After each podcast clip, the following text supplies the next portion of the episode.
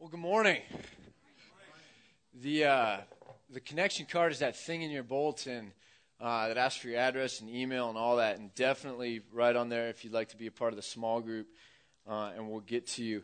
Uh, also, in several weeks, we're going to kind of do a one of the groups we're going to be doing is a history book club. And so, if you like history and like books and uh, and things like that, then we'd love for you to come to that. It'll be about every six to eight weeks, depending on how big the book is, whether it's you know 20 pages or 30 pages. Uh, and the book that we're going to start with is this book called uh, C.S. Lewis in a Time of War. And you get to learn about the BBC and World War II and C.S. Lewis and things like that. And so if you're interested, we've got that for sale at the welcome table that you'll see on your way out. So just look to grab that um, on your way out. And let's go ahead and pray, and then we'll just we're going to dive in first thing this morning. So let's go ahead and pray. Uh, Father, we just thank you for the chance to meet and the chance to fellowship, uh, the chance to just try and put our life in perspective and to know what you would have for us. And we would just pray that for this time, that you would open our eyes, that we would see things more clearly, and we'd walk out of here excited about our relationship with you. In Christ's name, amen. Well, what we're going to do this Sunday and next Sunday is we're going to do a two uh, a two part series. It was a one sermon deal, and then in getting ready for it this week, it kind of turned into two sermons. So, uh, what it is called is it's called Come and Die. Uh, what Jesus says about following Jesus. What Jesus says about following Jesus. And the whole idea here is that the message I got growing up about Jesus was that he was some kind of mamby pamby, um, tame, meek, weird guy. And if you were uh, didn't have anything else going, you might as well just add Jesus to whatever's happening in your life and just pray a prayer and just kind of take that on because what does it really matter, anyways? And that was the view of it. So the view of Christ I had um, up until I was about 22 was the picture of, of Jesus with the blue eyes, you know, and it looks like he's watching a Disney movie. Um, that was the picture I had of Jesus. And then at age 22, when I read the New Testament and really got in there, what I saw was something totally different. It was a picture of a man who was who was wild and masculine uh, and didn't need me, wanted me but didn't need me. The kind of guy who could go into a marketplace after braiding together a whip and separate grown men from their money. And, if, if you can just picture that one man by himself separating grown men from their money, he's a guy that, that was not mamby pamby. And so, what I felt like when I read the New Testament and what Jesus said about following Jesus, I felt like I'd been suckered. Have you ever felt like a sucker? Have you ever read like an, uh, one of those emails um, that, that travels through the internet and you're like, no way? and you forward it to everybody else, and then someone comes back to you because they've been on truthorfiction.com and they realize you've been a sucker and they tell you, and you're just like, oh, I hope, I hope all those people I sent it to don't realize that I was wrong. You know, I'm really embarrassed. I can't get it back. And, and that's what it means to be a sucker. When you believe something that someone tells you and you find out that it's just incorrect, um, and it's so incorrect that it's kind of laughable or silly. And so when I read the New Testament, I felt like a sucker. It bugged me. I was mad. And so what we're doing is starting off with uh, what Jesus says about following Jesus, because I don't want you guys um, to be suckers. I don't want us to, to accept some view of Jesus that's not accurate with what the scriptures teach us or what Jesus himself taught. And so I didn't like being a sucker. And so if, if we don't communicate what Jesus said, uh, I'm going to be doing the exact same thing that I didn't like what people did to me. So we're just going to look at what Jesus says about following Jesus. And the first thing here is if you'll turn to Matthew chapter 16. And we're trying to get the lighting a little bit better for you this week, so hopefully you can see. Uh, last week it was a little darker than we expected. But the first thing here, Matthew chapter 16. And I'll start reading in verse 24. Matthew 16, verse 24, first book in the New Testament. And here's the point if you're keeping track Jesus said Come and die. Jesus said, Come and die. And let's read. Then Jesus says to his disciples, If anyone would come after me, he must deny himself and take up his cross and follow me. For whoever wants to save his life will lose it, but whoever loses his life for me will find it. What good will it be for a man if he gains the whole world yet forfeits his soul? Or what can a man give in exchange for his soul? And so the first thing here is Jesus says, Come and die.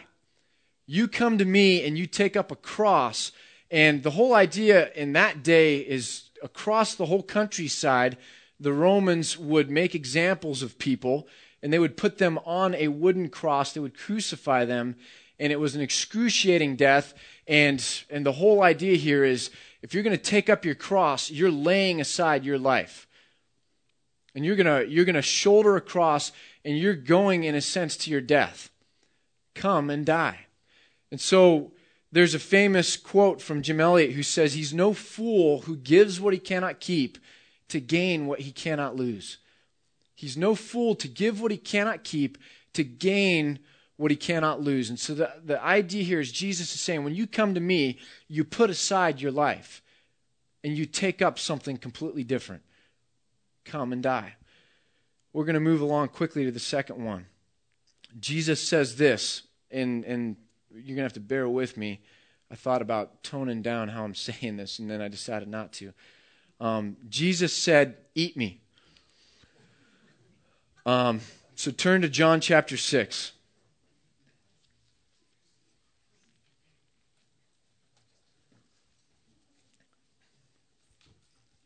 Turn to John chapter 6. And we'll start in verse 41. And let me just set the context. Uh, I'm sure you're one of the, the stories that, that's pretty common about the New Testament. So even if you haven't read the New Testament, you're probably familiar with the story. And it's simply the story of Jesus feeding multitudes of people. And so you've got a lot of people, a lot of them are, are poor. Uh, food is not as easy as just going down to the grocery store and, and picking up a loaf of bread. They don't have preservatives. Um, so food's a tough thing to come by. And Jesus feeds all these people. And so they're pretty excited about what Jesus did for them. And so now they track Jesus down the next day. And Jesus says this um, he'd said, I don't want to read the whole thing. So he said a bunch of things about being the bread of life, and the Jews are grumbling about this. What, what does he mean by the bread of life? And they said, Is this not Jesus, the son of Joseph, whose father and mother we know?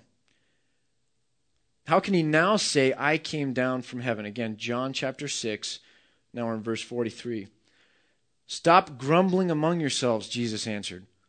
No one can come to me unless the Father who sent me draws him and I will raise him up at the last day.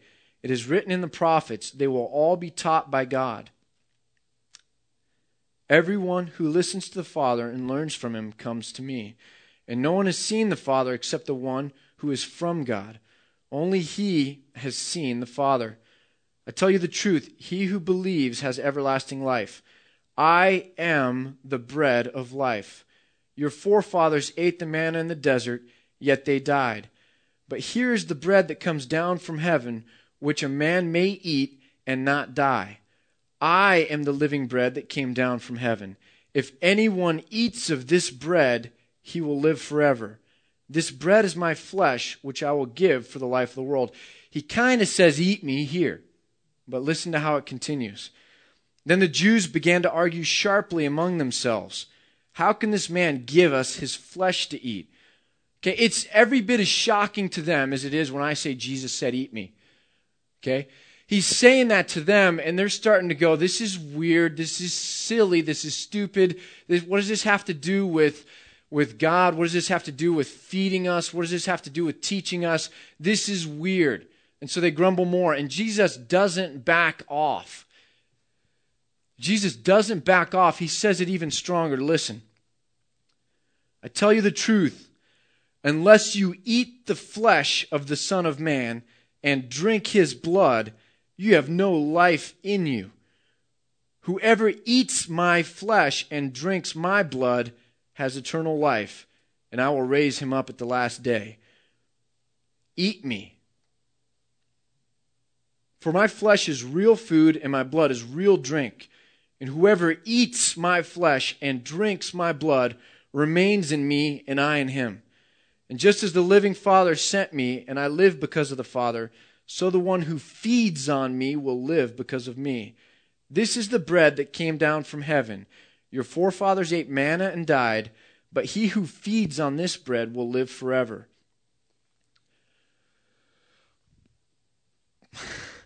what do you say about that kind of teaching? It's odd, it's awkward. Look at what it produced. If you ever watched TBN, uh, you know the, the, you know what TBN is, right? The religious channel. Um, and every once in a while, you'll catch a sermon from some guy that's got like 50,000 people in some big stadium. Uh, and he smiles real big and blinks his eyes a lot and, and tells a lot of cute jokes. And it's really fun to listen to it. And his church grows bigger and bigger and bigger. Well, listen to what happens to Jesus. On hearing it, many of his disciples said, This is hard teaching. Who can accept it? Aware that his disciples were grumbling about this, Jesus said to them, Does this offend you? What if you see the Son of Man ascend to where he was before? The Spirit gives life, the flesh counts for nothing. The words I have spoken to you are spirit and they are life. Yet there are some of you who do not believe. And then we skip down, verse 66. From this time on, many of his disciples turned back and no longer followed him. How's that for church growth, right? There's nothing mamby pamby about this. Jesus has this big crowd, and, and anyone would walk up to that and say, Wow, that's exciting. And if he keeps doing what he's doing, this crowd is going to grow and it's going to grow and it's going to be like a mega church. And Jesus says to them, Eat me. And he doesn't back off and he drives it home and almost all of them leave. Look how many leave. Verse 67 You do not want to leave too, do you? Jesus asked the 12. So many people leave that he looks at like his best friends, this close little circle, and says, You guys going to leave too? How's that for church growth?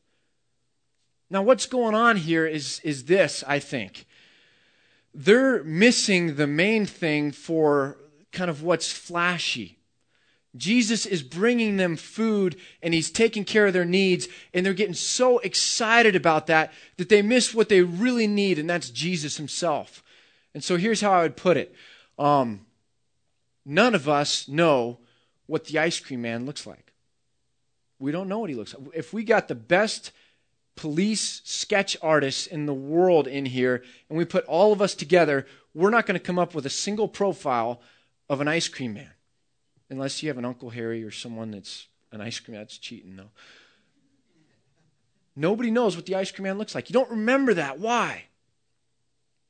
Because the ice cream man sticks his head out of the ice cream truck. And the ice cream, or van, right? Scary looking things. Uh, the ice cream van has pictures of what all over it? Yeah. And so you're a little kid, you go up, and all you can see are these big posters and it's just like what do i get and i got the buck 50 and oh i'm to get something and then you you get that drumstick and you know you start peeling off that wrapper and you're just all excited and you don't remember what the ice cream man looks like and that's what i think jesus is saying here he's saying i'm not the ice cream man don't worry about eating the ice cream eat me don't just see this stuff see me don't get distracted from what's really important. I'm the thing that's important, not what I can give you. Don't miss what is greater for what is lesser. So, Jesus, the first thing he says is, Come and die. The second thing that I honestly believe he said to these people was, Eat me. The third thing is this Jesus said, all or nothing. Jesus said, all or nothing. So if you'll turn with me to Matthew chapter 19, it's another familiar story. And we'll see what we mean by that.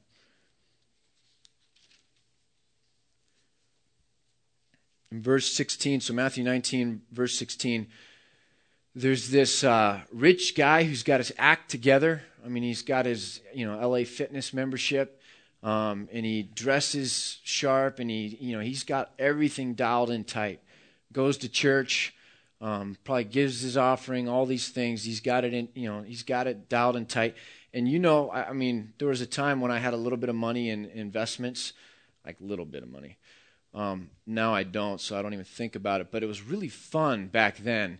Like I had it in Quicken and, and all this other stuff, and every day it would automatically go find it on the internet and it would show me what was going on. Um, and it was just really exciting. Do you know when things are going well in your life, you like to look at your life more? Have you ever noticed that? And so, I mean, this guy's life is going really well, and he likes looking at the Quicken thing, and he likes looking at pictures of himself. He's photogenic, and, and so he wants to look at himself more. It's fun to talk about because it's all dialed in. And so he goes up to Jesus, having it all dialed in, and he says this Teacher, what good thing must I do to get eternal life? And Jesus says this Why do you ask me about what is good? There's only one who is good. If you want to enter life, obey the commandments. So he's, Jesus is already tipping his hand here. You shouldn't be looking at your portfolio or your pictures or getting all excited about how packaged you are. You should be looking at God because you know what? He's got, he's got more going for him than you got going for you. And you should be looking to say, how do I get on that guy's team? Not thinking my team of one is, is pretty well put together. So Jesus is already starting to take us down the right direction. Verse 18 the guy asks, Which ones? Which are the commandments? And Jesus replies, Do not murder, do not commit adultery, do not steal, do not give false testimony. Honor your father and mother, and love your neighbor as yourself. And here's the great line, right? All these I have kept, the young man said. What do I still lack? I, I'm doing it all. It's all together. Just tell me I'm going to heaven. Tell me I've got salvation. Uh, put your stamp of approval on it so I can feel even better about kind of what I've put together here. I've done all these, the young man says. Verse 21, Jesus answers If you want to be perfect, go sell your possessions and give to the poor, and you will have treasure in heaven. And then come, follow me. And the young man heard this, and he went away sad because he had great wealth. And so then Jesus turns to his disciples and he says this I tell you the truth, it is hard for a rich man to enter the kingdom of heaven. And again, I tell you, it's easier for a camel to go through the eye of a needle than for a rich man to enter the kingdom of God. So this guy comes to Jesus and says, I've got the whole package. Give me your stamp of approval. Tell me, is there anything I still lack? And Jesus says, Give up the package. all or nothing. Now, it was funny back in college at Clemson, you know, nobody had anything to do with their time. Uh, and so I, I was uh, somewhere yesterday and I saw a Clemson football game. And so it kind of made me really nostalgic. It was, you know, I spent a lot of times at those football games and stuff like that. So I was thinking about college. And there was a thing about those guys that always had to have a girlfriend. You know, there, I had a roommate once. I mean, he always had to have a girlfriend. And there would come a time in these these uh, dating relationships where one person would want more than say the other person, and uh, it's funny because you know the immature type things. And so the guy would come in and he'd he'd give an all or nothing clause. Yeah, you know what I'm talking about.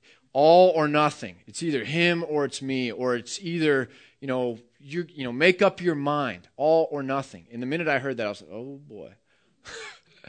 Yeah, it doesn't usually go too well, the all or nothing. Because what what happens is when you have to give an all or nothing ultimatum, you're usually talking to a person that hasn't yet made up their mind. And you're trying to push them, right? They're still torn between two things, and you're having to push them, and you're, you're getting impatient. So you say all or nothing, and it usually goes to nothing.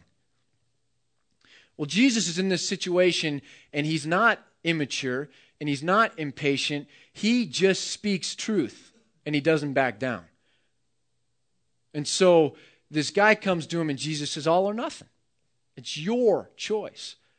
but I'm going to force you to make a decision. You can't think you've got it all together. I'm going to force you to realize there's something you're not willing to do. You're not willing to, to truly follow God or let go of everything. You're not really willing to put it out and say, My hands are open, God. All that I have is yours. All that I am is yours. So Jesus says, All or nothing. There's a cost to following Jesus. And the interesting thing about a cost is you usually have to let go of something. And so we've all got something in our life, or we did at some point, that we really want to hold on to. And the way that you the way that you tell people what they want to hear if you're in the Christian world or if you're a pastor is you simply say, add Jesus to what you got.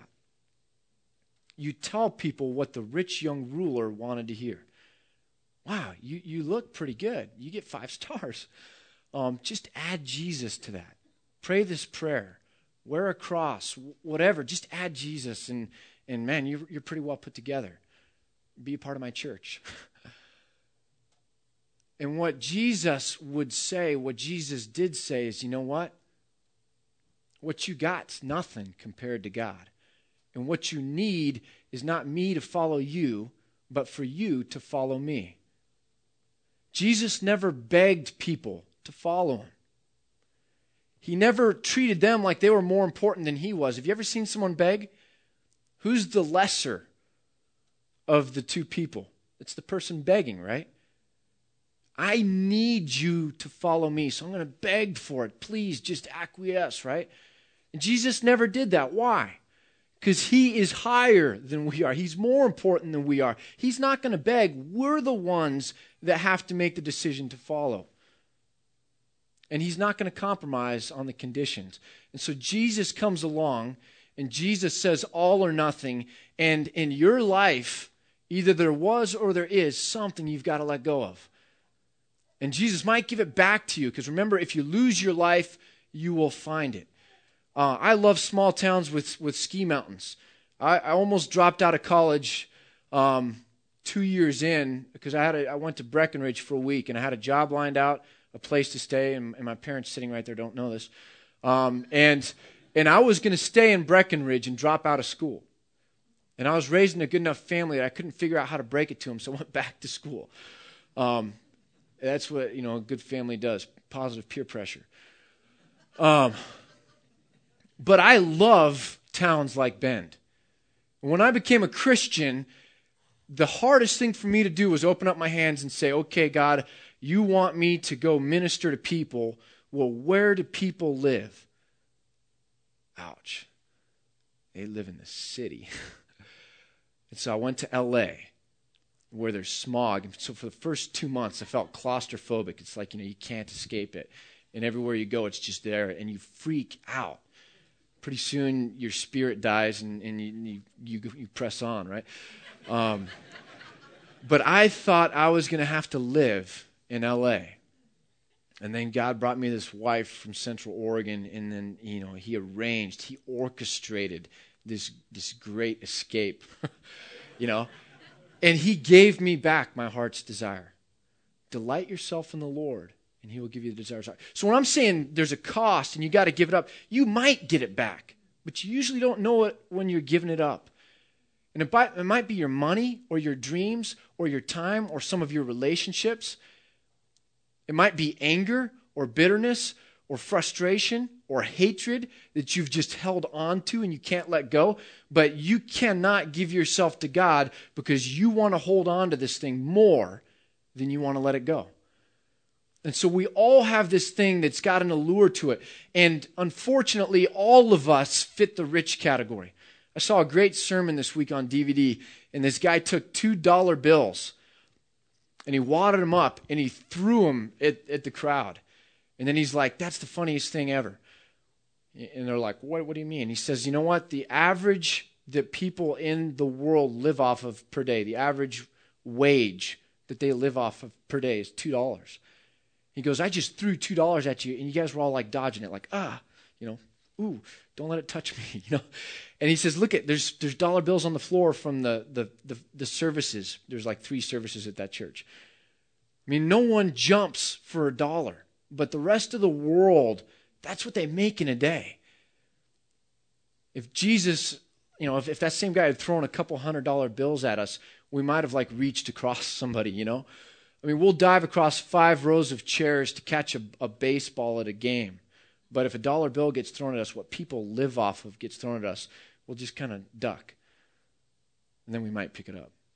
We fit the rich category. It's so hard for us to be saved that if Jesus were here right now, he'd look right at us and say, I can't tell you a bunch of positive things that's going to make you walk away feeling really good. What I need to tell you is it's easier for a camel to go through the eye of a needle than for you, Americans, you people living in Bend to find salvation because it's so hard to let go of all the things we have. And so I'm going to show a video clip here that kind of illustrates it, and then we'll unpack it a little bit more.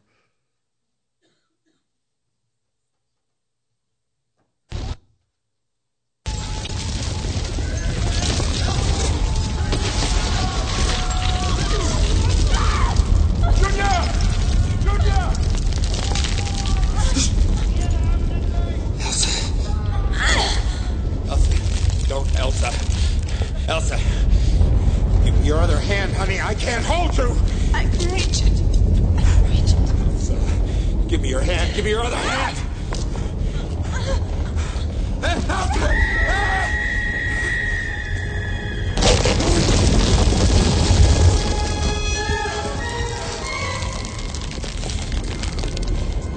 Junior, give me your other hand. I can't hold on.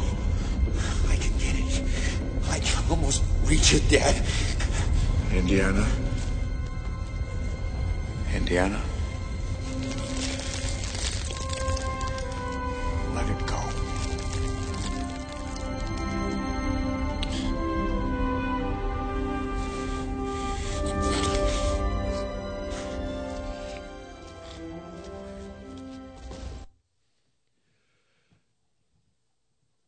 to me, that's there couldn't be a better Hollywood moment for what we're talking about, right?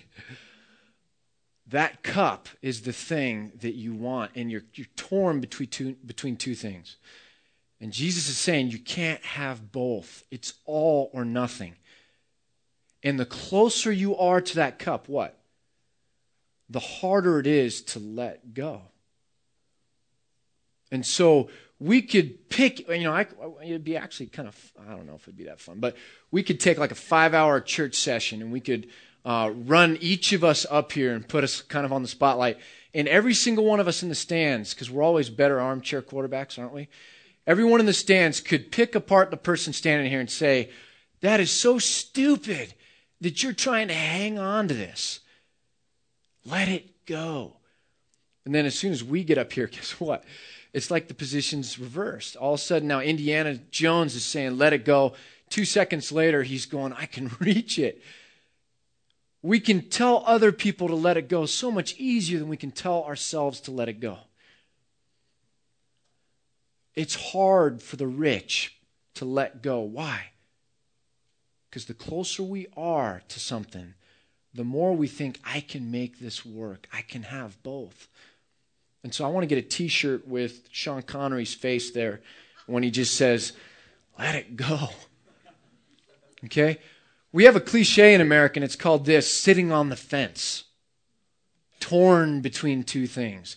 Now, that makes sense. Like when you're sitting on a fence, it means you're half in, half out kind of a deal. And when you're talking about prime rib, prime rib or, or like a T-bone, oh, you know, which do you go with, right? or um, watch a Cowboys game or, or play a, a, game of Settlers of Catan. You know, um, wow, how do you decide between those two things? And what Jesus is coming along and saying is, you don't understand what's going on. You're treating salvation and God like, like He's kind of in the mix, and wow, well, my portfolio, or these things that give me pleasure at night, my anger or my bitterness, or uh, my friends are more important, or my dreams are more important, or my aspirations are more important. And this hits home for me. i have kind of got an entrepreneurial personality. This church has become my life, right? And so I, I kind of sometimes throw it in the balance. It's God and, and Antioch, and, and this is so important, and this is nothing. And so we put this, these scales and we get caught in the middle. Why can't I have both? And God says, let it go. You don't understand what's really going on. Riding the fence or being torn between two options is okay when you're talking about prime rib or T bone. Okay? But you are lost over here. And there's a shepherd looking to lead you over here. Lay down your life. You are gonna die over here. And there's a Savior who wants to save you. Let it go. And on, on this kind of a scale, being half in is it makes about as much sense as being like half in your car, right? I mean, can you imagine someone driving down the road and they're like half out of their car and and uh, well, I'm torn between the two options here. What are you? What are you stupid? You know, or like putting on your underwear like halfway. It's like, what, what's going on here? This isn't the kind of thing you're supposed to be torn about or riding the fence about. There's something you need to let go of, and there's something you just need to accept. That's where life is going to be. That's where wholeness is going to be. That's where you're going to be clothed, okay? And so Jesus forces us to make this decision that we all know is a scary thing. Whenever you put it to somebody and say all or nothing, wow, things are going to change today. This couple's either going to break up or they're going to be together.